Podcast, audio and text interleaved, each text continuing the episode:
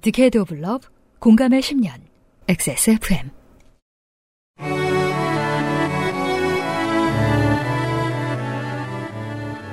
그것은 알기 싫다 특별기획 23 국정감사기록실 여성가족위원회.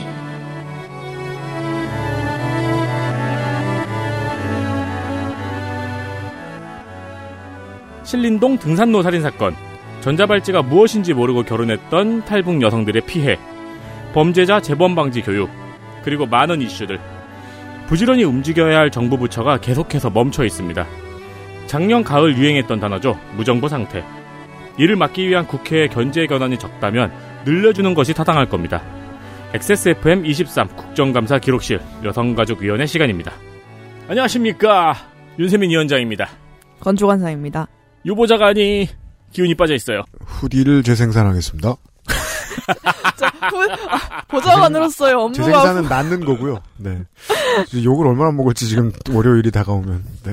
전문 분야 후디. 여러분은 지금 수요일에 듣고 계십니다만. 네, 그렇고요. 여성가족위원회 시간입니다. 네, 여가부 한부? 일부. 네. 네. 그렇죠. 부하처가 있는데 여가부밖에 없죠. 네. 그리고 산하기관들을 소관하는 여가위, 다른 상임위를 가진 의원들이 여기어서 추가로 일을 더 해야 하는 복수 상임위입니다. 그래서 일정은 짧고 의원들은 시간이 없습니다. 공식적으로는 겸직이라고 하죠. 네. 그럼에도 소관 밖의 기관인 교육부를 불러서 청소년 기본법 관련 사항을, 재경부, 중기벤처부를 불러 경력단절자 경제활동 문제를, 행안부를 불러 성폭력 방지법을 따져야 하는 여가위는 보기에 따라서 정치인의 능력이 가장 크게 발휘되어야 하는 상임위입니다. 네, 소관하지 않는 부들을 불러야 하거든요. 구성 보시죠. 작년에 한번 말씀드렸듯 보수정당은 다른 어떤 위원회보다도 관심과 열의가 없습니다. 네, 많이 들어오는 게 재앙입니다. 전반기 정춘숙, 송옥주, 후반기 권인숙 단독 사회권은 21대 내내 민주당 몫입니다. 1당 간사 변경 없이 민주당 비례 신현영 포함 10명, 2당 간사 변경 없이 탈레반 비례? 탈레반이시죠, 우리 정경희 간사. 그래도 이렇게 공식적으로 써도 되나요? 탈레반 비례, 국민의힘 비례입니다. 네. 탈레반 비례 정경희 포함 6, 비교섭 기본소득당 용혜인 1명입니다. 제주도 서귀포 위성곤 의원이 업무를 줄이면서 여가위에서 빠졌고 21대 마지막 여가위 위원 17명은 전원 초선이 되었습니다. 아, 전원 초선이에요? 흔치 않은 그림입니다. 아야. 아. 광고 듣고 시작하겠습니다. 이렇게 전원 초선이면 여기 전우석 감독 들어가도 별로 티가 안 나겠네. 그럼 초선이 돼요. 네. 빅그린 매일매화에서 도와주고 있는 23 국정감사 기록실. 잠시 후 여성가족위원회 국정감사 이야기로 돌아옵니다. 카렌듈라 꽃 추출물 65%, 살리실릭애씨드 6가지 뿌리 추출물. 이 모든 걸 하나로? 빅그린 카렌듈라 샴푸. 빅그린 중지성용 탈모 샴푸 빅그린 카렌듈라. 불규칙한 식습관에 인스턴트 먹다 보니 없던 증상 생겨나네. 답답하다 배변 활동. 시원하길 원한다면 먹어보세. 매일매화. 상쾌한 하루의 시작. 매일 보는 즐거움. 매일매화. 제조 극동의 치팜. 판매 TNS. 건강기능식품 광고입니다. 매일 조금씩 배변 습관 형성을 도와주는 건강기능식품 매일매화. 잘 팔리고 있습니다. 기능성 차전자피 식이섬유가 물과 만나 최대 40배 팽창하며 장의 연동 운동을 촉진시킵니다. 이게 어릴 때는 그냥 다이어트식인 줄만 알았습니다. 네. 아닙니다. 연동 운동을 촉진시킨다 빨리 읽고 싶어가지고 연동 운촉이라고 읽었네요. 네. 락토 바실러스 혼합 유산균 17종과 현미, 배아, 효소 분말 등 부원료로 기능성을 높였습니다. 락토 바실러스는 옛날 게임에 나오는 몬스터 이런 거 있지 않아요? 바실리스크 같은 거? 근데 락토로 시작한다고요? 약간 초록색이고 축축하고. 그렇죠. 유제품으로 공격을 한단 말입니까? 강력한 공격이 되겠네요. 누군가는 싫어할 수 있죠. 그렇죠. 네, 누구나 유제품을 잘 먹는 건 아니니까요. 아주 스몰 크기의 환으로 입안에 달라붙지 않고 편안한 목넘김을 가지고 있습니다. 개별 포장으로 휴대하기도 간편하고요. 화장실이 무서운 당신 매일매화로 개선해보심이 어떨까요? 우리 아주 어렸을 때 어떤 사람들은 태어나기도 전에 이제 장운동 촉진과 관련해서 약국에서 팔고 TV에서 광고하던 그런 물건들이 있었습니다. 그거랑 비슷한데 좀 업그레이드 됐을 뿐입니다. 그렇습니다. 액세스몰에 있습니다. 자, 저는 거에 대한 후회하는 게 늘 많고 저는 자책도 많이 하는 사람인데요. 관련해서는 2021년 국감 때 이런 얘기를 한 적이 있었죠. 여가부가 뭘 하는지 잘 모르겠다. 요즘 너무 놀고 있다. 그리고 정권이 바뀌자 차라리 그냥 노는 게 나았을 뻔했다는 생각이 듭니다. 자, 이번 여가부에 지금 한 번에 긴 얘기를 많이 하겠는데요. 일관된 흐름은 이렇습니다. 여가부를 없애고 싶어하고 그것은 현 정권 지지자들의 뜻이기도 하고 그래서 각종 예산들을 쭉쭉쭉 깎아놓고 있고 그것 때문에 나쁜 일들이 더 벌어집니다. 네. 이 악순환에 대한 설명을 드리겠습니다. 방금 말씀드린 기본 애티튜드에 하나를 더 더하자면 띠껍습니다. 네, 보죠. 이슈 하나. 빈집 예산. 민주당 신현영, 양이원영, 문정복, 권인숙, 허숙정. 국민의힘 김미애, 최승재. 기본소득당 용혜인. 여가위에서 마이크를 가진 사람 중에서 장관을 제외한 모든 사람이 예산 삭감 문제를 지적했습니다. 그렇습니다.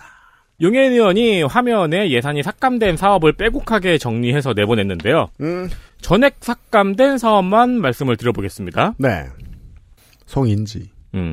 이게 왜 원으로 오타가 났을까요? 성인원이라고 쓰니까. 그러니까요. 유인원의 반대인가? 아니, 다 큰 유인원이죠.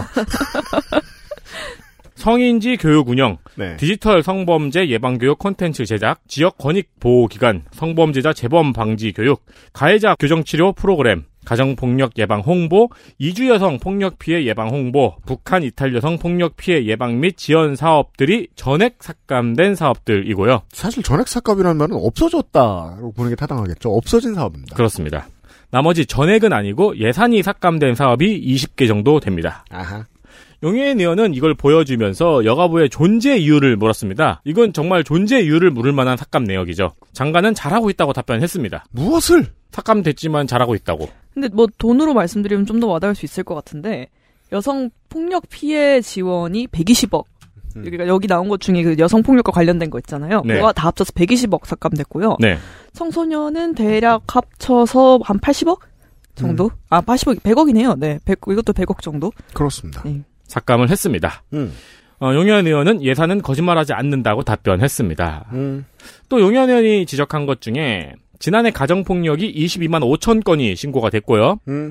성폭력은 4만 건이 발생을 했고요. 네. 스토킹과 데이트폭력은 합해서 10만 건 정도 신고가 됐다면서 여가부가 사명감을 가지고 사업을 지키기는커녕 스스로 삭감했다고 지적했습니다. 관련된 사업들이 사라진 걸 소개해드렸습니다.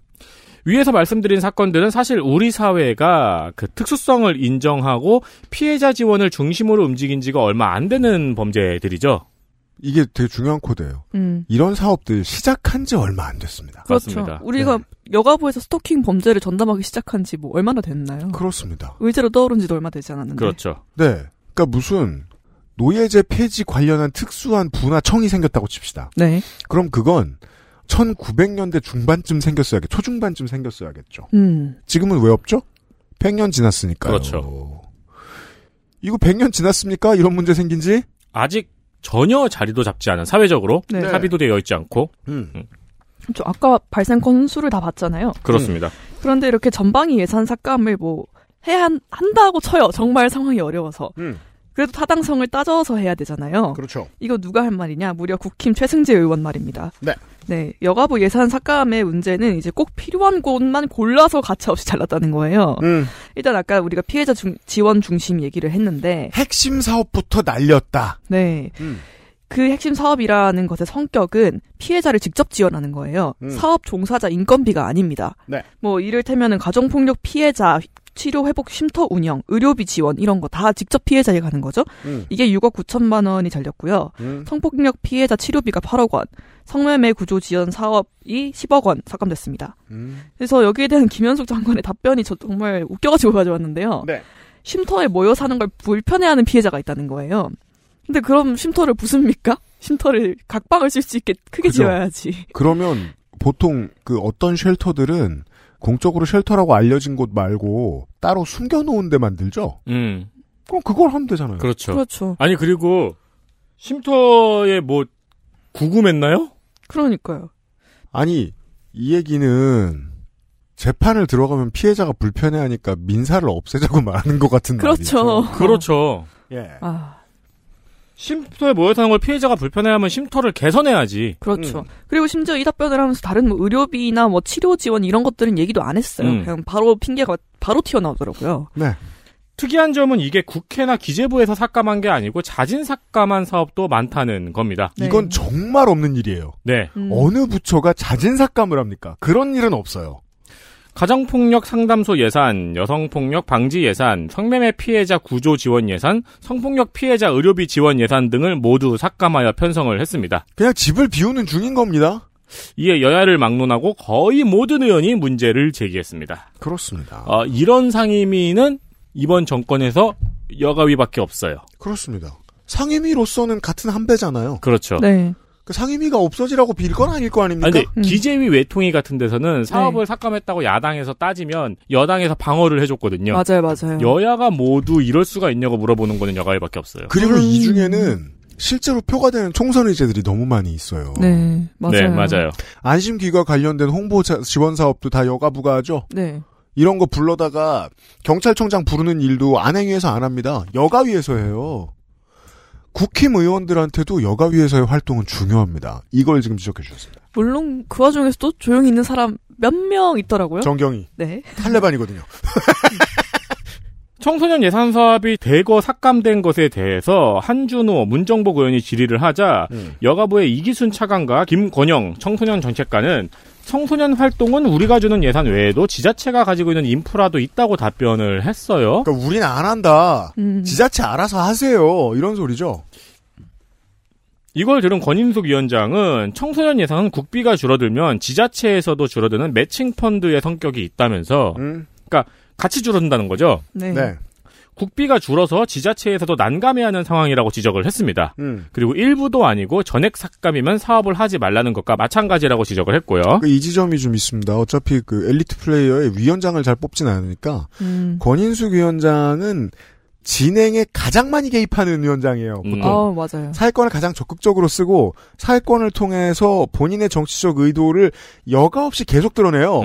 대신 이 업계에서 제일 똑똑한 사람이다 보니까 그렇죠. 효과적이죠. 예, 이런 특징은 있어요, 권인숙 위원장. 네. 유일하게 교과서에 계신 분이죠. 그렇죠. 아. 네, 권위자다 보니. 이 지적에도 기존에 갖고 있는 인프라로 문제 없이 하겠다고 말을 계속했어요. 무슨 소리야? 기존의 인프라 다 깎은 거 얘기했는데 지금. 근데 예산이 줄었는데 그게 어떻게 가능하냐. 대안을 보고해달라고 한 소리를 더 들었어요. 그러니까요. 집에 세탁기를 없앴어요. 예산 삭감을 통해서. 네. 빨래는 어떡하냐. 기존 인프라를 통해서 하겠다. 손빨래 하려고요? 기존 인프라는 손입니다. 근데 어떻게 라고 물어보면 뭐. 대안은 얘기 안 해요. 네. 양이원영 의원은 여성폭력 방지 및 폭력 피해자 지원 예산이 142억이 감축되었다면서 기본 사업을 없앴어요. 네, 이 사업의 평균 참여 인원이 7천 명이 넘고요. 상담원 15,000건이 넘는데 이걸 다른 부처에 이관도 하지 않고 삭감한 것에 대해 지적을 했습니다. 아, 이거 어떻게 해야 더 쉽게 말할 수 있지? 환경부가 네. 기상청을 폐지한 것과 같은 느낌이랄까요? 맞아요. 그렇죠, 그렇죠. 핵심 사업을 없앤 거예요, 지금. 평균 참여 인원이 7,000명이고 상담이 15,000건이 넘는데 이걸 그냥 하루아침에 갑자기 없앤 거예요. 네. 그런데 지금 누가 그럼 기상청 업무를 대신할지도 안 정한 거죠? 기상청 업무를 누가 대신해요? 그렇죠. 이게 중요하잖아요. 처음에 국민의힘 대선 캠프가 어떻게든 역할 다 이걸 하면 된다. 그렇죠. 이건 뭐 어디 뭐는 고용노동부에 뭐는 뭐 어디에 새로 뭐 만들고. 실제로 정의당 내에서도 일부 찬성하는 목소리가 나왔던 걸로 기억해요, 제가. 이걸. 왜냐하면 실제로 그들의 고유 업무이기 때문이다라면서. 그건 겉에 얘기를 해석하는 똑똑한 사람들이 기저에 깔린 심리를 읽지 못했기 때문이에요. 실제로는 없애고 싶었잖아요. 대안 냈습니까? 안 냈죠. 네. 그리고 그것도 틀린 말이라고 생각을 해요, 저는. 이 각 기관의 고유 업무들 중에서 네. 여성가족 관련된 여성 청소년 문제와 혹은 가정과 관련된 특수성이 있는 업무들을 네. 여가부에서 컨트랙터로 자문을 주고 지원을 해주는 그쵸. 그것만 해도 필요하죠. 예, 그것이 여가부의 원래 임무였는데 그렇습니다. 그리고 장관의 대답은 뭐냐면은 기상청에서 날씨 정보 프로그램을 없앴어요. 네. 없애면 어떡하냐고 예를 들어 기상청 장관이 있다면은 청장이겠죠? 네. 청장한테 물어봤어요. 청장이 아, 네이버 들어가도 나옵니다. 라고 답변한 거예요. 그렇습니다. 네, 이렇게 장관은 길지만 의미 없는 이야기들을 유려하게 반복했습니다. 이게 되게 그 한동훈과는 다른 패턴인 게 물 흐르듯 딴소리를 해요. 맞아요. 그 정말 16번의 수업 중에 15번을 안 나온 다음에 기말고사에 나와서 아무 말을 쓰고 가는 학생이 그쵸. 있죠. 네. 그러니까 교수는 생각합니다. 막을 수가 없다. 이자는. 예. 그런 식입니다. 김현숙 장관 현재. 국문학과 기말고사에 나와가지고 물질은 힘이다 막 쓰고. 너무 그 수준이긴 하네요. 네. 사업의 타당성, 부정수급, 다른 사업과의 중복, 재구조화 등등의 답변을 했습니다. 그러니까 이게 이제 삭감의 이유였어요. 네. 의원들은 계속 돈이 없는데 그걸 어떻게 할 거냐고 물었고 장관은 계속 똑같은 답변을 했습니다. 그럼 예산이 삭감되면 어떤 일이 일어나는지 디테일하게 한번 들여다보겠습니다. 그렇습니다. 117 학교폭력신고센터라고 있어요. 학교폭력을 접수하는 센터인데요. 네. 117 센터는 각 시도경찰청에 설치가 돼 있는데 여가부와 교육부도 여기에 상담사를 파견합니다. 그렇습니다. 왜냐하면 사건에 따라서 요구되는 전문성이 있기 때문이죠. 뭐 청소년의 경우도 있고 또 여성 청소년의 성폭력과 관련된 학교폭력이 있을 수도 있으니까요. 그렇습니다. 용혜인 의원은 117 센터가 접수하는 학교폭력 사건이 매 수천 건씩 늘고 있는데 여가부가 유관부처 협의도 없이 예산을 전액 삭감했다고 지적을 했어요. 네. 상담원들은 업무 과중에 시달리고 유관부처마다 고용승계 난색을 표하고 있는데 예산을 삭감한 근거가 무엇이냐고 물었습니다. 자, 기재부 예산, 나라 또는 흐름에 대한 상식 한 가지. 고용을 한번 날려요. 비슷한 일을 하는 다른 곳을 다른 부처가 하겠대. 그러면 고용승계를 무조건 원하지 않습니다. 왜냐하면 기본적으로 기재부는 그 이전 부처에 줬던 돈보다 조금 증액해주거나 바쁘면 증액을 안 해주기 때문에 안 주자. 예. 그러면 나중에 방만경영했다고 장관이 한 소리 듣습니다. 그러면 장관은 각 부장들을 갈굽니다. 싫어요. 그리고 없어지는 거죠? 네. 자, 용혜인 의원의 지적에 김현숙 여가부 장관은 법적 근거가 미흡하다는 지적이 많았다고 대답을 했어요. 용 의원은 그럼 여가부가 11년 동안 법적 근거가 없는 사업을 했냐? 그런 거였냐라고 반문을 했습니다. 네. 아니 그리고 운영되는 사업의 법적 근거가 미흡하면은 사업의 효과성과 상관없이 그냥 예산을 삭감하고 보나요? 그니까요. 이게 저 답변 패턴을 약간 봤던 게 그 성과가 있는 사업에 대해서는 법적 근거가 미흡하다고 하고 성과 그러니까 반드시 그 존재 자체가 필요한 아까 우리가 얘기했던 가정폭력 피해자 쉼터 네. 같은 거에 대해서는 성과가 없어서 배제를 한다고 얘기를 해요. 그러니까 돌려쓰기예요. 계속 법적 근거 성과, 법적 근거 성과. 네. 일부 그러니까 여가부는 사실상 나라의 모든 일을 다 돌보거든요. 네. 우리가 이제 매년 여가부 국감 시간마다 얘기하잖아요. 그러면 치안과 안전이 되게 중요한 업무 중에 하나임을 알 수 있는데 치안과 안전을 무슨 수로 성과로 평가합니까? 그렇죠. 그렇죠. 아무 일도 없는 게 좋은 일인 거잖아요. 경찰 함부로 성과로 평가하려고 했을 때 그때부터 본격적으로 경찰과 보수 정당이 틀어지기 시작했어요. 박근혜 정권 때예요. 이게 실적이 어딨어요. 그죠. 예. 민주당의 허숙정 의원은 그 법적 근거가 미흡하다는 지적을 찾아왔어요. 친절하게. 누구? 하시는 분들 계실 겁니다. 이 사람은 최강욱 의원이 의원직을 상실하면서 네. 열린민주당 비례 5번으로 자기는 절대 당선 안 될 줄 알고 그냥 블로그에 저 동네 이야기 쓰고 있다가 갑자기 끌려 들어온 이번 회기에서 가장 임기가 짧은 국회의원 되겠습니다. 환경 및 사회적 기업과 관련된 직능 대표입니다. 네. 그러니까 여가부 장관의 법적 근거가 미흡하다는 말의 원전을 찾아온 거예요. 출처를. 네.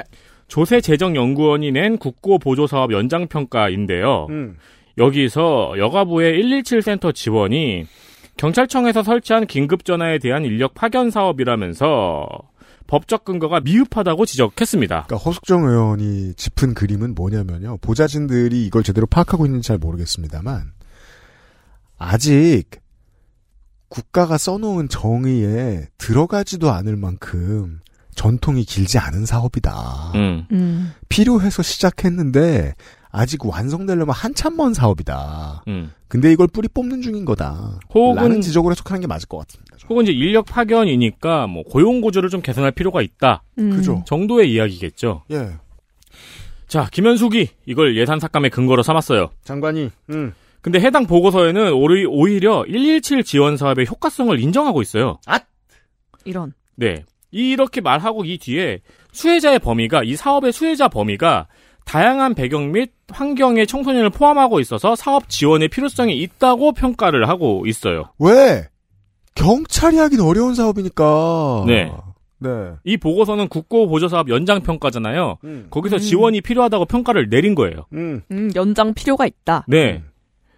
허숙정 의원이 이 보고서를 직접 봤냐고 장관에게 물어봤는데 김현숙 장관은 직접 보지 않았다고 답변을 했어요. 내가 최근에 본 문서라고 내 사표밖에 없다. 받아들여지지 않은. 사업의 예산이 삭감되면서 가장 먼저 사라지는 건 노동자들입니다. 웃기는 일입니다. 청년 실업 대책을 그렇게 많이 말했는데 청년 실업을 양산하고 있어요. 그렇죠. 있어서. 청년 실업 예산 다 깎았잖아. 한준호 의원은 해당 사업은 여가부가 인건비를 지원을 하면은 지자체가 운영하는 청소년 상담센터에서 상담사를 고용해 지방경찰청 117 센터로 파견하는 방식이었는데 여가부에서 예산을 삭감했으니 지자체에서 센터에서 상담사들의 계약을 종료하고 있는 거죠. 이러니까 권인숙 위원장이 이건 매칭 펀드의 성격이 있다라고 말을 해준 겁니다. 여가부가 먼저 큰 돈을 팍 내고 그리고 지자체는 민선직들이 선심 쓰세요 조금 내고 이런 뜻인 거예요. 그러면 매칭 펀드가 될 수 있는 그렇죠. 거예요. 대체로 뭐 어떤 부처에서 하는 일자리 창출 사업이라는 게 다 이런 식이잖아요. 그렇죠. 정부에서 네. 돈이 내려오고 네. 거기에 지자체가 얹고. 그렇습니다. 여가부가 인건비를 지원해온 상담사는 많지도 않아요. 34명이에요. 그밖에 안 돼요? 이 중 15명은 1년 단위로 계약을 연장하는 계약직이었고 19명은 무기계약직입니다. 정규직 하나도 없네요. 네. 김현숙 장관이 계속 뭐라 그랬어요. 예산 삭감하고 없어진 사업에 대해서. 시종일관 계속 지자체에도 관련 예산이 있다. 없어지죠. 다른 기관과 협력하여 사각이 없도록 하겠다라는 답변을 하루 종일 했거든요. 그러니까 제가 진짜. 정확한 숫자는 못 봤습니다만 이런 김현숙 장관이 말한 사업들 국가가 즉 여가부가 1억 내놓으면 지자체는 500만 원 내는 사업들입니다. 맞아요. 네. 웃기고 있어. 근데 실제 여가부에서 이 사업을 삭감하면서 지자체 교육부 경찰청에 이들을 대신 고용해 줄 것을 요청을 했어요. 실제로. 네. 네. 이것도 김현숙 장관은 알고 있을 수도 있어요. 왜냐하면 본인의 실제로 알려진 오피셜한 업무가 이거니까. 다른 부처에 이관하기. 네. 그럼 다른 부처는 받을까요? 근데 기관들이 호응을 하지 않아서 서울시에서 3명, 경기도에서 4명의 계약직이 이미 계약을 종료했습니다. 익십입니다. 그러니까 사실 이게 이미 있었던 일이잖아요. 네. 김현숙 장관은 거짓말을 한 거예요. 이미 유관부처 협력이 안 되고 있었잖아요. 네. 따라서 117 전화는 이제 학폭신고센터는 유명무실해질 수 있게 됐습니다. 맞습니다. 그리고 여가부 파견 상담사들은 다른 부처 상담사와 같은 업무를 하면서도 최대 100만 원가량 적은 급여를 받고 있었고요. 고용기간이 2년이 넘었는데도 무기계약직으로 전환하지 않은 문제도 지적이 됐습니다. 노동법 어겼고요. 이렇게 상담 노동자들에 대한 1차적인 폭력은 곧 사업 대상자, 즉 청소년들에게 전가되겠죠. 그렇습니다. 이게 제가 과장해서 말하는 게 아니고요. 학교 폭력이 만연하는 사회가 될 가능성이 높아졌습니다. 그렇습니다. 네. 돈 얘기하면 여가부에 대한 얘기 최근의 그림 이만큼 볼 수 있죠. 네. 정말 계속 야당 의원들이 뭐 여당 의원도 참여라 몇 명 했지만 필리버스터를 해요. 이 사업이 필요한 이유, 여가부에서만 할 수 있는 이유를 계속 얘기를 하는데 진짜 다른 부처로 이관해서 할 수 있다라는 얘기는 곧 우선순위가 밀린다는 얘기잖아요. 그죠. 사실. 거기서 할 거 얼마, 예를 들어서 그, 양이원영 의원은 이거 얘기하면서 뭐 그, 청소년 근로지원 사업인가요? 약간 그런 걸 얘기를 했었거든요. 근데 그게 이제 아르바이트를 하거나 노동을 하는 청소년들에게 약간 계약 관련 상담을 진행해주는 거예요. 네.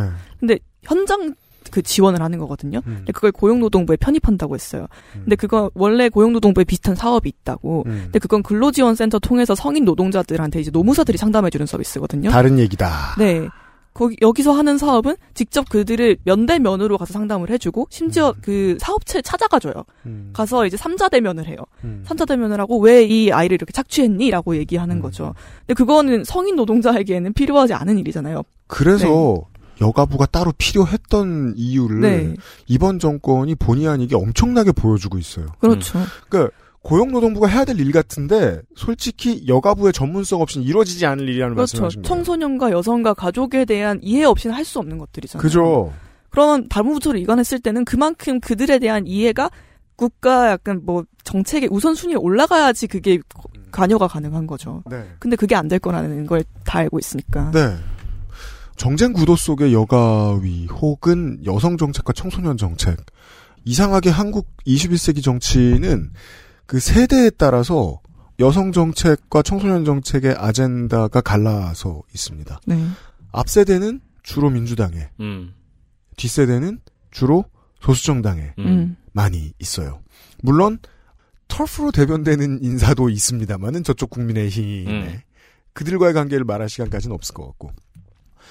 민주당이 사실상 이희호 여사의 이니셔티브로 인해서 끌고 온 것들이 많이 있는데 그 네. 사업들의 정신은 다 여가부에 녹아 있습니다. 지금 하고 있는 일들. 잘 못하는 것처럼 보이고 구멍도 숭숭 뚫렸지만 여기까지 끌고 온 일들. 이게 무너지면 진보정당의 아젠다도 통할 리 없어요. 이게 무너진다는 건 제가 자꾸 정경희를 가지고 비유를 하게 되는데 네. 이게 무너진다는 건 탈레반이 집권한다는 의미이기 때문에. 맞아요. 네. 이렇습니다. 여가부의 이슈는 2개입니다. 그렇습니다. 정말 네. 노력하였으나. 이슈 2. 탈북민 여성이라는 사각지대. 국민의힘 지성호.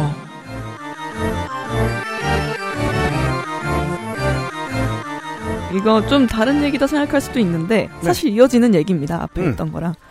네, 탈북민 얘기예요. 국내 탈북민의 75%는 여성입니다. 네. 네.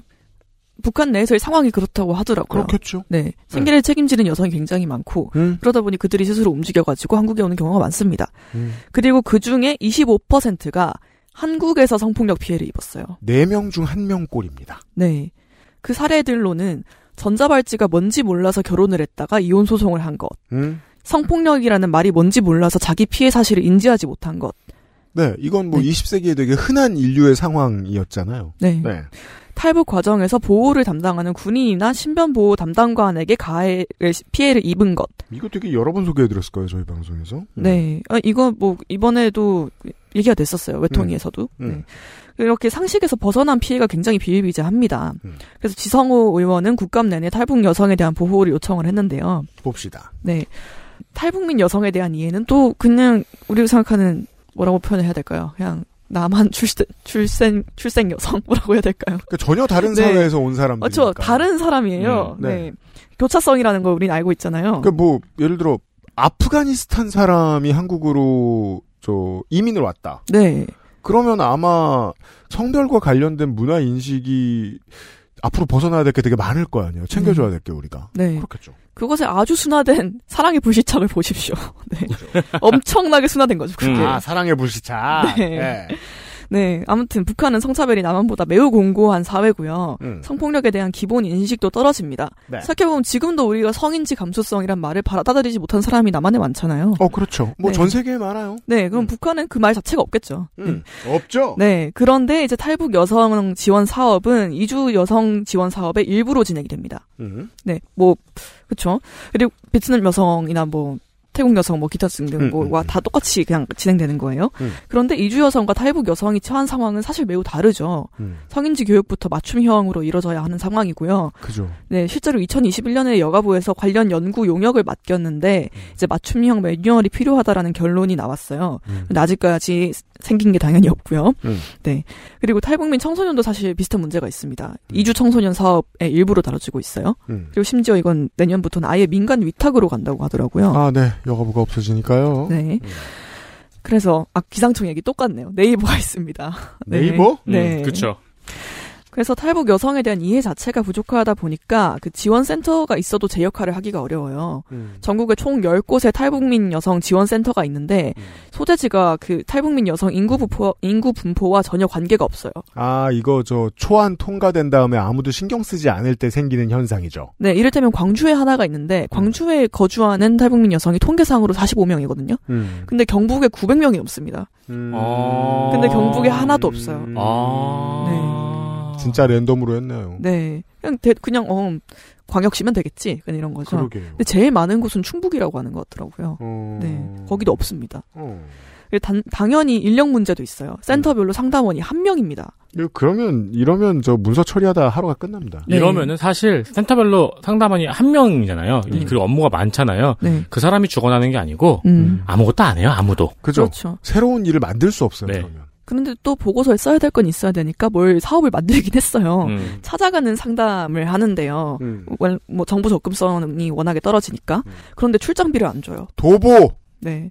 그냥 지원 대상을 발굴하려는 의지 자체가 없는 거예요. 그리고 이 탈북민 녀석도 아까 경북, 충북에 제일 많이 산다고 했죠? 시골에 많이 살죠. 그럼 거기에 혼자서 상담원이 대부분 여성이겠죠? 찾아가서 상담하기. 어려워요. 어렵죠. 네. 위험하죠, 그 사람한테도. 그렇죠. 네. 네. 우리가 이게 이제 그 국감이 쓸모있는 이유라고 얘기하는 게 제가 아까 말씀드린 초안을 통과시킨 다음에 아무도 신경 쓰지 않으면 이런 엉성한 곳들이 생겨서 그걸 또 찾아보고 고치고 해야 되잖아요. 근데 지금 우리가 오늘 이 시간에 얘기하면서 가장 슬픈 게 그거죠. 이 지적을 하는 사람들도 이게 바뀔 거라고 예상 안 해요. 네. 기대 안 해요. 더 나빠질 거라고 생각할 뿐이지. 다만 보좌관들이 열심히 일했을 뿐이에요. 빈 게 있으니까. 근데 고쳐지거나 나아질 가능성은 없죠. 그래서 지성호 의원은 그 좀 심각하게 보고 있어요. 네. 당사자성이 좀 제법 있죠. 실제로 본인이 이제 북한 일골 활동가로서 현장에서 일을 했던 사람이에요. 네, 네. 제일 심각하게 보는 게 탈북 과정에서의 인신매매인데요. 올해부터 인신매매 방지법이 시행이 됐습니다.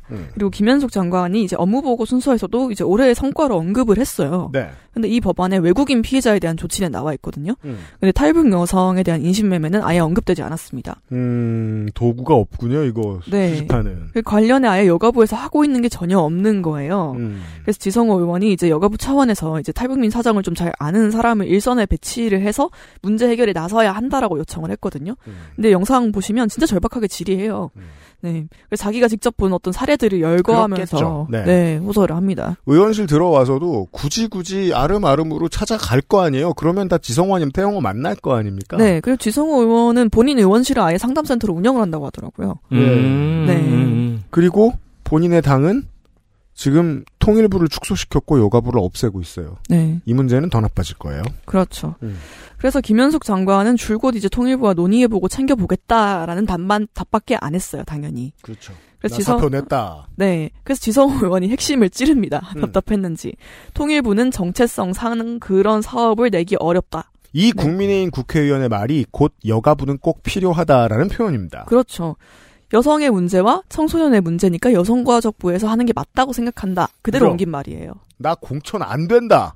어차피. 네. 무서울 게 없다. 그렇죠. 이게 부처별로 쪼개져서는 해결이 될 수가 없고 우선순위에서 밀릴 거고 전문성도 발휘될 수 없다는 거. 혹은 이준석 당 가서 비례받을 거다. 등. 네. 그래서 여성 청소년 문제의 특수성을 알고 있고 당사자 절박함을 좀 아는 사람의 입에서 나온 얘기니까 우리가 너무 와닿죠. 뭐 여가부는 이런 역할을 하라고 있는 데구나. 맞습니다. 네, 아까 저 위원장 얘기했는데 사실상 이번에 여가부 저 쭉 이렇게 쳐다보고 있으면은 위원장이 장관 일도 같이 해줍니다. 맞아요. 맞아요. 네. 네, 장관 자세, 태도, 답변 다 교정해줍니다. 네, 국무회의에서 써야 할 말까지 얘기해주더라고요. 그죠. 네, 이게 전임 장관이 코치해주는 게 흔한 일이 아니거든요. 네, 네, 그것을 은근 재밌습니다. 그래서 그렇게 먹고. 진심으로 안타까워요. 그리고 이런 여가위 시간이었습니다. 이슈 보셨습니다. XSFM입니다.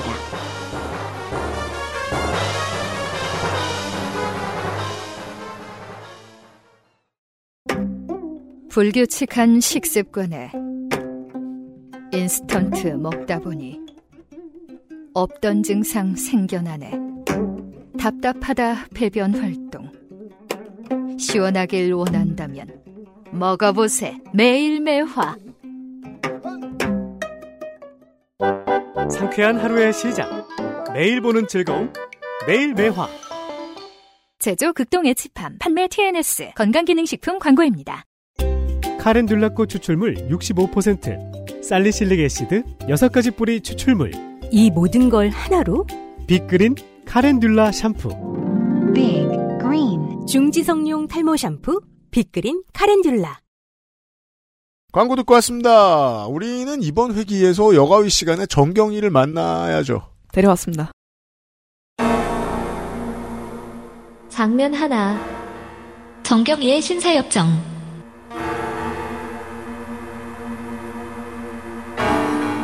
최근 장르를 여가위가 추격물로 바꿨잖아요. 그죠. 추격물이라는 건 빌런이 하나만 도망가면 안 됩니다. 둘이 도망다녀야 돼요.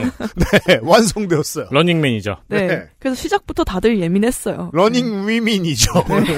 러닝위민이죠. 시작 멘트가 자격이 없다. 거의 그런 거였어요. 네. 그래서 정경희 의원이 신사협정을 언급을 하면서 이제 4가지 규칙을 제안했어요. 네. 아, 근데 이것도 사실 처음에 5가지라고 말했는데 4가지밖에 말 안 하더라고요.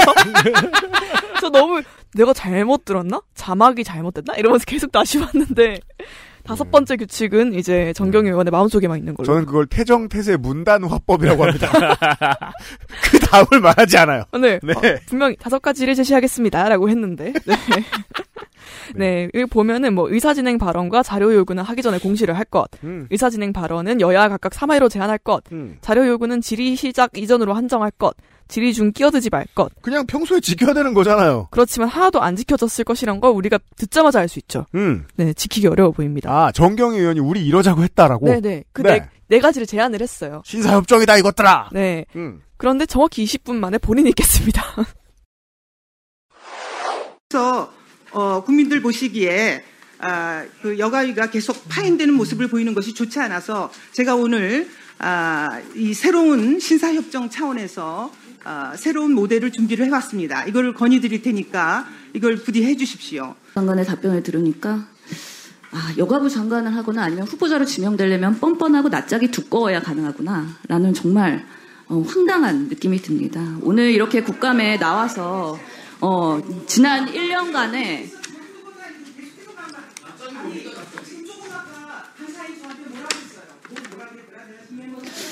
우선은 신사협정을 제안한 정경희 간사님이 제 발언에 먼저 끼어주시고 또 아까 3분으로 인사진행 발언 제하자 그러더니 먼저 네. 초과하면서 깨시고 잠깐만요. 그러니까 잠깐만요. 제안을 하시지 마시더니 지키지 못할 거면 잠깐만 멈춰주시고요. 예. 발언하는 나중에는 서로 얘기하지 않는 거를 계속 좀 원칙으로 삼아 나가도록 하죠. 네네. 그러니까 일단 발언하는 와중에는 얘기하지 마시고요. 막판에 목소리가 커진 건 용혜인 의원이 참전했기 때문이고 네. 앞에 얘기했던 거는 20분 전에 정경희 의원이죠. 우리가 신사협정을 하자. 네. 그리고 20분 뒤에 처음에 발언하는 마이크 잡은 목소리는 신현영 간사죠. 야당에. 그러면 이제 그리고 이제 목소리 높여가지고 막 딴소리하는 게 정경희 의원이고. 네. 그럼 우리는 분명히 해석할 야 이것들아 나 신사 아니다. 신사가 아니긴 하죠. 네. 페이크다. 네. 네. 그렇죠. 몰랐단 말이야? 네. 네. 아무래도 젠더 퀴어는 아닐 테니까. 그렇습니다. 아, 그럴 수도 있죠. 뭐. 네. 한낱 남혐이었다. 이 발언은. 네. 네. 이후에도 파행의 위기가 찾아올 때마다 정경희 의원이 좀 빠지지 않고 자리했습니다. 그렇습니다. 그래서 우리가 교육의 시간에 이 사람은 써온 것만 그대로 읽더라라고 얘기를 했는데 싸움은 본판은 주로 여가위 와서 합니다. 그런 것 같아요. 네. 네. 그러니까 뭐 아무 정쟁도 없으면 성경 얘기하면서 네. 성소수자 때리기 이런 거 하고 그러니까 시간을 보내는 사람이죠. 파이팅이 없으면 안 되는 같은 느낌이에요. 네. 네. 싸움이 없으면은 버틸 수가 없는 성정의 소유자. 그렇습니다. 21대 국회의 터프의 거목. 터프의 거목? 정경희 의원을 만나셨습니다. 자, 우리 장관 얘기해야죠. 장면 2. 사표 내면 당당하다.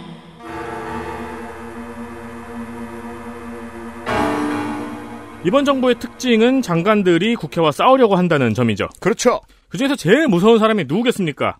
사표 낸 놈이죠. 그렇습니다. 배쨘다. 네. 심지어 잼버리 사태 때문에 욕을 먹다가 국감 전에 운 좋게 사표를 냈어요. 그렇습니다. 근데 후임자가 튀어서 그렇죠. 다시 국감장에 앉았으니 얼마나 빡이 치겠습니까? 그러니까 둘 다 도망을 가봤는데 한 명은 아직 임명이 안 됐고 한 명은 현임이에요. 잡혔어요. 한 명이. 현임 돌아와야죠. 그러니까 사표 낼 때만 해도 아싸 국감에서 잼버리 얘기 안 듣는다 이러고 나갔겠지. 그렇죠. 근데 솔직히 억울하죠. 잼버리 관련해서 정부에서 사과한 유일한 사람이기 때문에. 맞아요. 예. 이번 국감에 대한 장관의 답변 중 하이라이트는 이거였습니다. 보죠. 대운영이 사실은 거의 정상화됐었습니다. 8월 7일쯤에 폐양식과 K-팝으로 저는 유종의 미를 거뒀다고 생각을 합니다. 유종의 미를 거뒀다. 잼버리가 폐영식과 K-팝으로 유종의 미를 거뒀다고 생각한다. 아, 폐영식은 우리가 이제 그 전광판에 거대한 김건희 여사 얼굴이 나가면서 퍼스트레이디 김건희 이렇게 나왔던 그거 말하는 거고. 네. 국민 중 랜덤으로 뽑았다고 할 수 있는 저도 용산에서 심야영화 보고 새벽 3시에 잼버리 대원들이 지친 표정으로 서울 밤거리를 걷고 있는 걸 봤어요. 이게 전북과 서울의 많은 분들이 이 친구들이 얼마나 고생하는지 보셨단 말이죠. 새벽 3시였고 인솔자도 아이들도 모두 외국인이었어요. 근데 서울에 그것도 용산 밤거리를 걷고 있었거든요. 네. 와, 저랑 진짜 다른 장면을 보셨네요. 저는 입국할 때를 봤거든요. 아, 기분 좋을 때? 네. 제가 그때 인천공항에 있었어요. 아, 네. 휴가 가실 때? 휴가 갔다 제가 귀국할 때 딱 봤어요. 네. 제대로 운영이 됐다면 잼버리가 대원들이 낯선 서울 밤거리를 헤맬 일은 없었겠죠. 그렇습니다. 아니 무슨 잘못을 해서 혼이 났더라도 콘서트 하나 보여주고 때웠다고 말하면 안 되잖아요. 그렇습니다. 예, 콘서트를 보여줄 수는 있어요. 아니 콘서트 보고 나서 운영 그지 같으면 욕해요. 예. 근데 이 사람들은 이 잼버리 단원들이야말로 대원들이야말로 랜덤한 사람들이기 때문에 이것도 나중에 많이 지적했잖아요. K-팝을 모르는 대원들은 뭐가 돼? 실제로 고생했죠. 그 자리에 앉아서. 네. 고문당했죠. 그리고 K-팝이 잼버리랑 뭔 상관이 있어? 자, 지금의 주인공은 장관입니다. 사표낸. 이번 국감에서 문정복 의원이 태풍 대비도 안 되어 있었다고 지적을 하자 장관은 이렇게 답변을 했습니다. 이거 대박. 태풍이 왔을 때 경로를 저희가 알 수 없지 않습니까? 그럼 경로에 따라서 어떤 지역으로 갈 것인지 어디 기숙사를 사용할 것인지 그런 부분에 대해서는 진짜 기상청이 없어졌나 봐요. 우리도 모르는 사이에. 그랬나 보다. 문정복이 한 달 전에서 잘렸는데 네. 한 달 전부터 예보가 있었어요 라는 말이었어요. 용산구청장이 헬로윈을 일종의 현상이다라고 말할 때와 발화 방식이 아주 비슷하죠. 우리 책임이 없다는 걸 말하기 위해서 천재지변이라는 말을 끌어다 댑니다. 이 습관은 세월호 참사 때부터 비롯됩니다. 1년 전 국감에서 잼버리를 준비하고 있는 현장에 다녀온 이현태 의원이 여기 지역구였죠? 여기 지역구죠. 네. 배수 문제, 화장실, 샤워장, 급수대 그리고 정확히 태풍, 폭염, 폭우, 해충, 감염에 대한 대책을 물었어요. 다 얘기했어요. 네. 정확히 지금 내가 갔는데 안 돼 있다고. 장관이 정확하게 다 대비가 되어 있다고 답변을 했습니다. 네. 그리고 이현태 의원이 이 책임을 역사가 물을 것이라고 이야기한 게 정확히 맞아 들어가서 화제가 되었죠. 그죠. 그땐 아무도 신경 안 썼는데. 네. 네. 이 영상을 지금 다시 보면 소름 돋는 게 일어난 모든 문제를 이현태 의원이 정확히 말하고 있어요. 그죠? 맞아요. 야, 제가 그때 후회했습니다. 야, 송아진계라고 다 우습게 볼 게 아니다. 유능한 사람이 있다. 장관은 네. 준비가 완벽하다고 당시에 이야기를 했습니다. 완벽하다! 태풍 경로를 모르지! 말씀하신 것들은 지금 저희가 태풍 폭염에 대한 대책도 다 세워놔서 의원님께 보고 드리도록 하겠습니다. 근데 태풍 경로를 모르는데 대책을 어떻게 세워요? 지금 그 얘기가 장관이 하고 있는 얘기죠. 그리고 태풍 경로라는 게 그렇게 다이나믹하지 않잖아요. 무슨 아니, 그렇죠. 아무리 우회전 슛처럼 날라오지 않잖아요. 네. 이거 왜 날씨 대비라는 게 이렇잖아요. 장비를 돈 들여서 다 준비해 놓습니다. 해가 쨍쨍 오면 안 씁니다. 그렇죠. 그런 일인 거잖아요. 그렇죠. 그리고 김현숙 장관이 하지 않은 건 잼버리 대회 운영위원회에서 하지 않은 건 그거잖아요. 예. 잼버리 중간에도 기자한테 이렇게 답변을 했어요. 태풍이나 이런 것들이 염려가 돼서 그럼 현재 안전에 대한 대책이 확정이 되어 있는 것들은 어떤 것들이 있습니까? 이미 이제 매뉴얼상 있는 부분이 있고요. 저희가 추가적으로 또 여러 가지를 보강을 해서 오늘 중으로 회의를 매뉴얼상 추가적으로? 네, 매뉴얼상 있고 자기가 추가적으로 준비를 하고 있다 라는 식으로 답변을 한 거예요. 자, 사후에는 경로를 모른다고 했으나 사전에는 완벽하다고 여러 번 얘기를 한 겁니다. 국감장에서 뭐라고 답했는지 다시 한번 들어볼까요? 태풍이 왔을 때 경로를 저희가 알 수 없지 않습니까? 그럼 경로에 따라서 어떤 지역으로 갈 것인지 어디 기숙사를 사용할 것인지 그런 파행이 아니었고 자기는 최선을 다했다고 답했잖아요. 그렇게 답한 장관은 책임 문제에 대해서는 이렇게 답변을 했습니다. 보죠. 조직위에서 사무국에서 제가 오전 질의에 말씀드렸다시피 거의 허위 보고에 가까운 부실 보고를 받았기 때문에 네. 아무튼 내 잘못 아님. 그러면 허위 부실 보고를 한 사람에 대한 책임은 또 어떻게 물을 것인지. 또 하나 합법의 특징. 알아보는데 시간이 걸리는 쪽으로 어떻게든 핑계를 댑니다. 예. 그냥 저는 영화의 전체 이제 영상 보면서 그냥 영혼의 반쯤 빼놓고 시뮬레이션 그 선택지 하는 게임 있잖아요. 그런가 하면 괜히 어떤 선택지를 누르면 저 사람 저 캐릭터가 어떻게 반응을 할까 궁금해가지고 괜히 너무 막 어떻게 봐도 정답이 아닌 것 같은데 그거 눌러보는 사람들 있잖아요. 2회차. 네. 약간 그런 정도의 약간 2회차. 네. 태도와 제 마음으로 네. 이걸 해볼까? 약간 그런 이제 피곤해 보이지도 피곤해 보이지도 않더라고요. 안 피곤해 보이더라고요. 이제는 네. 안 피곤해. 네, 네. 이제 필라테스 열심히 다니나 봐. 아주 눈빛이 아주 호전적이에요. 그러니까 체육관 열심히 다니든지 하나 봐. 이게 제가 그 앞에 이제 장관이 그 문재인 정권 마지막 장관이 정영애 장관이죠. 이 사람 한 영혼 한 20, 30% 빼놓고 왔다. 뭐라고 하면 영혼을 아예 집에 두고 온 사람이 그 다음 장관이 되잖아요. 그러니까 함부로 정치 혐오하면 안 되겠다고 다시 한번 생각하게 되는 계기가 됩니다. 김현숙 장관의 존재감은 그렇습니다. 엘리트 플레이어 확인하시죠. 여성가족위원회 엘리트 플레이어. 네, 기본소득당 비례 용혜인. 여가부 내년도 예산안을 탈탈 털어왔습니다. 예산 지적한 의원들 정말 많지만 종합적으로 다룬 건 용혜인 의원이었고요. 네. 각 사업 얘기로 들어갔을 때도 굉장히 해상도가 높았습니다. 사실 여가의 국감은 용혜인 의원 질의만 모음은 그냥 요약 끝입니다. 훌륭해요. 간결하게 여가부의 모든 문제를 요약하고 가장 강력하게 제시를 했고요. 그렇습니다. 민주당 의원의 아무도 김현숙 장관의 뜨거운 말투를 깔아뭉개지 못하고 말려 들어갔거든요. 점잖게 가다가 졌어요. 네, 말려 들어가서 고성이 나온 거죠. 의외로 유일하게 용혜인 의원만 깔아뭉개고 효과적으로 질의했습니다. 그렇습니다. 타고난 싸움꾼. 네. 이고 그리고 이제 어제 이제 저 외통위 시간에 제가 그런 말했잖아요. 저 의원실은 의원실만 유능한 것 같다. 용혜인 의원실은 손발이 참 잘 맞고. 그리고 의원실의 보좌관들도 되게 신날 거라고 생각하는 게 영감이 레토릭을 본능적으로 잘 짜는 걸 아니까 뭘 던져줘도 예. 내년 총선과 관련해서는 이제 다른 그러니까 마이너 매체들 같은 경우에는 저희가 가지고 있는 고민을 안 가지고 있죠. 기본소득당에 대해서. 네. 이 정당의 과거 행적을 보면 좋다고 말할 것이 아무것도 없는데 과연 이 정당이 인기가 올라가고 커지면 그 다음에 어떻게 될 것이냐. 그러니까 걱정된다. 다만 용혜인의 자력이 너무 뛰어나서 이게 안 보일 뿐이지. 그쵸. 관련한 이상한 일이 있죠.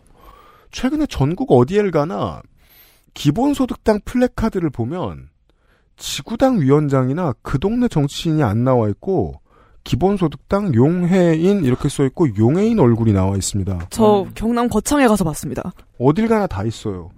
이렇게 하는 현재의 대한민국 정당 두 개밖에 없습니다. 자유당과 기본소득당. 그 정당의 오너임이 완전한 오너임이 분명한 케이스고 자유당 같은 경우에는 네. 기본소득당 같은 경우는 내부 구조를 좀처럼 공개하지 않으니까 어떻게 된 건지 알 수 없습니다. 뭐 아주 좋게 얘기하면 이 사람이 스타니까 이 사람을 밀어주면 우리 인지도 싼 데도 도움이 되지 않겠느냐는 합의가 있을 수도 있는데 네. 제가 아는 한 정당 정치는 그렇게 굴러가지 않아요. 그러고 보니 뭐 요새 뭐 제3정당 어쩌고저쩌고 난린데 기본소득당의 이제 향보를 앞두고는 이상하리만치 언론에서 아무 말 안 하는 느낌이네요. 과연 용혜인과 기본소득당이 한 배가 맞는가? 한 배를 탄 것이 맞는가? 입장이 동일한가? 기본소득당 내부에서 용혜인을 바라보는 눈빛은 현재 어떤가? 이게 되게 미스테리로 남아있습니다.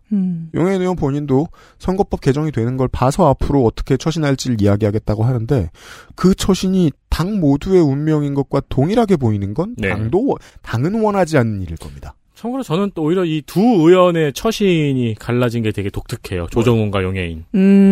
그렇네요. 네. 무의미한 말. 이럴 줄 알았다. 다음은? 네, 더불어민주당 비례 신현영입니다. 다양한 분야에 걸쳐서 정책 질의를 한 게 돋보였고요. 네. 이번 여가위는 참 그 정쟁 사안에 다 그리고 예산 얘기와 잼버리 얘기가 전부였는데도 필요한 숫자를 되게 잘 찾아내더라고요. 중요한 건 그걸 뻔하지 않은 데이터로 증명된다는 거고 네. 그리고 이걸 블로그에 잘 아카이브해줘서 제가 너무 좋았습니다. 그 너무 고마워요. 네.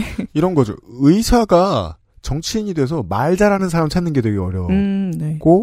이해를 깊이 있게 할 줄 아는 사람 찾는 게 어렵고 다만 이 사람은 이제 마포갑에 출마할 겁니다. 높은 확률로. 네. 김빈 행정관하고 붙겠죠.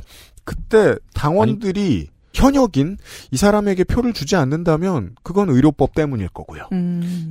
여긴 대체 누가 나오는 거야? 조정은 미스테리. 조정은 못 나온다고 제가 예측했죠. 아니 지구의 모든 사람이 마포갑에 나오는 것 같은 기분이에요. 최근 얘기 들으면. 일단 노웅래는 안 나오고. 네. 포기 안 한 것 같은데. 다음은요. 더불어민주당 경기 고양을 한준호 의원입니다. 나긋나긋하게 예산 삭감의 문제점과 잼버리 사태의 책임 소재를 이해하기 쉽게 따져 물었습니다. 김현숙 장관은 용혜인 의원에게는 답변을 못했고요. 한준호 의원에게는 궁지에 몰렸습니다. 그렇습니다. 거대 양당 모두의 방송인 출신 국회의원은 늘 많았습니다. 보통은 기자 출신이 좀 더 우세했습니다. 아나운서 출신은 드물었습니다. 예를 들어 아나운서 / 기자로서 가장 성공한 연예인이 아니고 정치인은 정동영 전 장관 그리고 박영선 전 장관 정도가 있을 텐데 네. 이 사람은 좀 더 기자죠. 이 사람들은. 네네. 한준호 의원은 좀 더 아나운서죠. 그리고 방송사 출신이 넘어온다 그러면 보통 이렇게 생각하는 한계치가 있습니다. 말을 번드르르하게 하는데 자기 콘텐츠가 없어 보이고 자기가 만들어오는 내용은 별로 없어 보인다. 거기에 좀 안 들어맞는 인물입니다. 제가 봤을 때. 한준호 의원이요? 네. 이번에 감사원 때릴 때 무시무시했습니다. 네. 정말 그러니까 전 못 알아들었거든요. 로그가 뭐가 어떻게 다루고 막 이렇게 얘기하는데. 예, 이 사람 수학과 나왔잖아요. 네. 감사원의 통계조작 고발에 대해서 가장 효과적으로 지적한 인물이었어요. 지금 여가위에서 얘기하게 됐는데. 의외의 수학 중에 하나입니다. 이 사람은 그대로 나올 겁니다. 네. 국민의힘 비례 지성호. 잼버리 얘기 딱 한 번 했고 이외에는 전부 탈북 여성 청소년 얘기를 했습니다. 네. 평가가 여러 가지로 갈릴 수 있지만 저는 자기가 할 수 있는 일에 최선을 다하는 느낌을 받았고요. 질의도 굉장히 구체적이었어요. 네, 그래서 진정성을 저는 느꼈습니다. 아, 훌륭했습니다. 네, 네 끝으로요. 국민의힘 비례 최승재 의원입니다. 최승재. 국힘 커터입니다. 제가 찾기로는 국힘에서 거의 유일하게 청소년 관련 질의를 준비해서 장관에게 예산 삭감 문제를 지적했습니다. 그렇습니다. 최승재, 지성호 모두 이제 특정 직능 관련된 비례대표였고 네. 본인이 그 직능 관련해서 맡았던 단체에서 부정수급과 관련된 이슈를 모두 가지고 있고요. 그러니까 자기 해먹는 거 말고는 잘하는 사람들이 덜어 있기도 하고요. 최승재 의원은 모르는 분들이 많을까봐 이 사람은 이제 미래통합당이 아니고 그때 저거 뭐였죠? 저 미성정당? 자유한국 미래통합. 아 맞아. 미래한국당이 비례대표였나요? 그죠? 미래한국당 비례. 미래한국당 비례로서 당시에 더불어시민당 비례 이동주 의원의 카운터 파트너였습니다. 이동주 의원이 소상공인 관련 대표였잖아요. 네. 최승재 의원도 소상공인 연합회 출신입니다. 소상공인 당이라는 게 있었네요. 맞아요. 소수정당이 그러니까 있었어요. 뽑아 달랍시고 이제 자기 넣어 달랍시고 이제 추파 던지는 정당들이 있었죠 그때. 저는 못 나온다고 들었는데. 아니 저도 사실 최승재 의원 그때까지는 보고 전혀 아무 기대도 없었고 네. 그냥 저렇게 위성정당으로 뭐 소상공인 문재인 정권 타파하면서 들어온 사람이구나라는 생각이 강했는데 국감에서는 의외로 질의를 조금 성의 있게 준비하는 부분들이 있어요. 네. 아 맞다. 이 사람도 마포갑이라고 제가. 아 진짜요? 다 우리 동네야. 그럼 나도 나가지. 나도 나가지 그럼. 돈은 있어야지. 여성가족위원회 시간이었습니다. 마포갑 유니버스. 내일 이 시간 환경노동위원회 시간에서 만나 뵙도록 하겠습니다. 이제 절반쯤 달려왔네요. 3명의 노동자 물러갑니다. 고마워요. 감사합니다. 감사합니다. XSFM입니다. I, D, W, K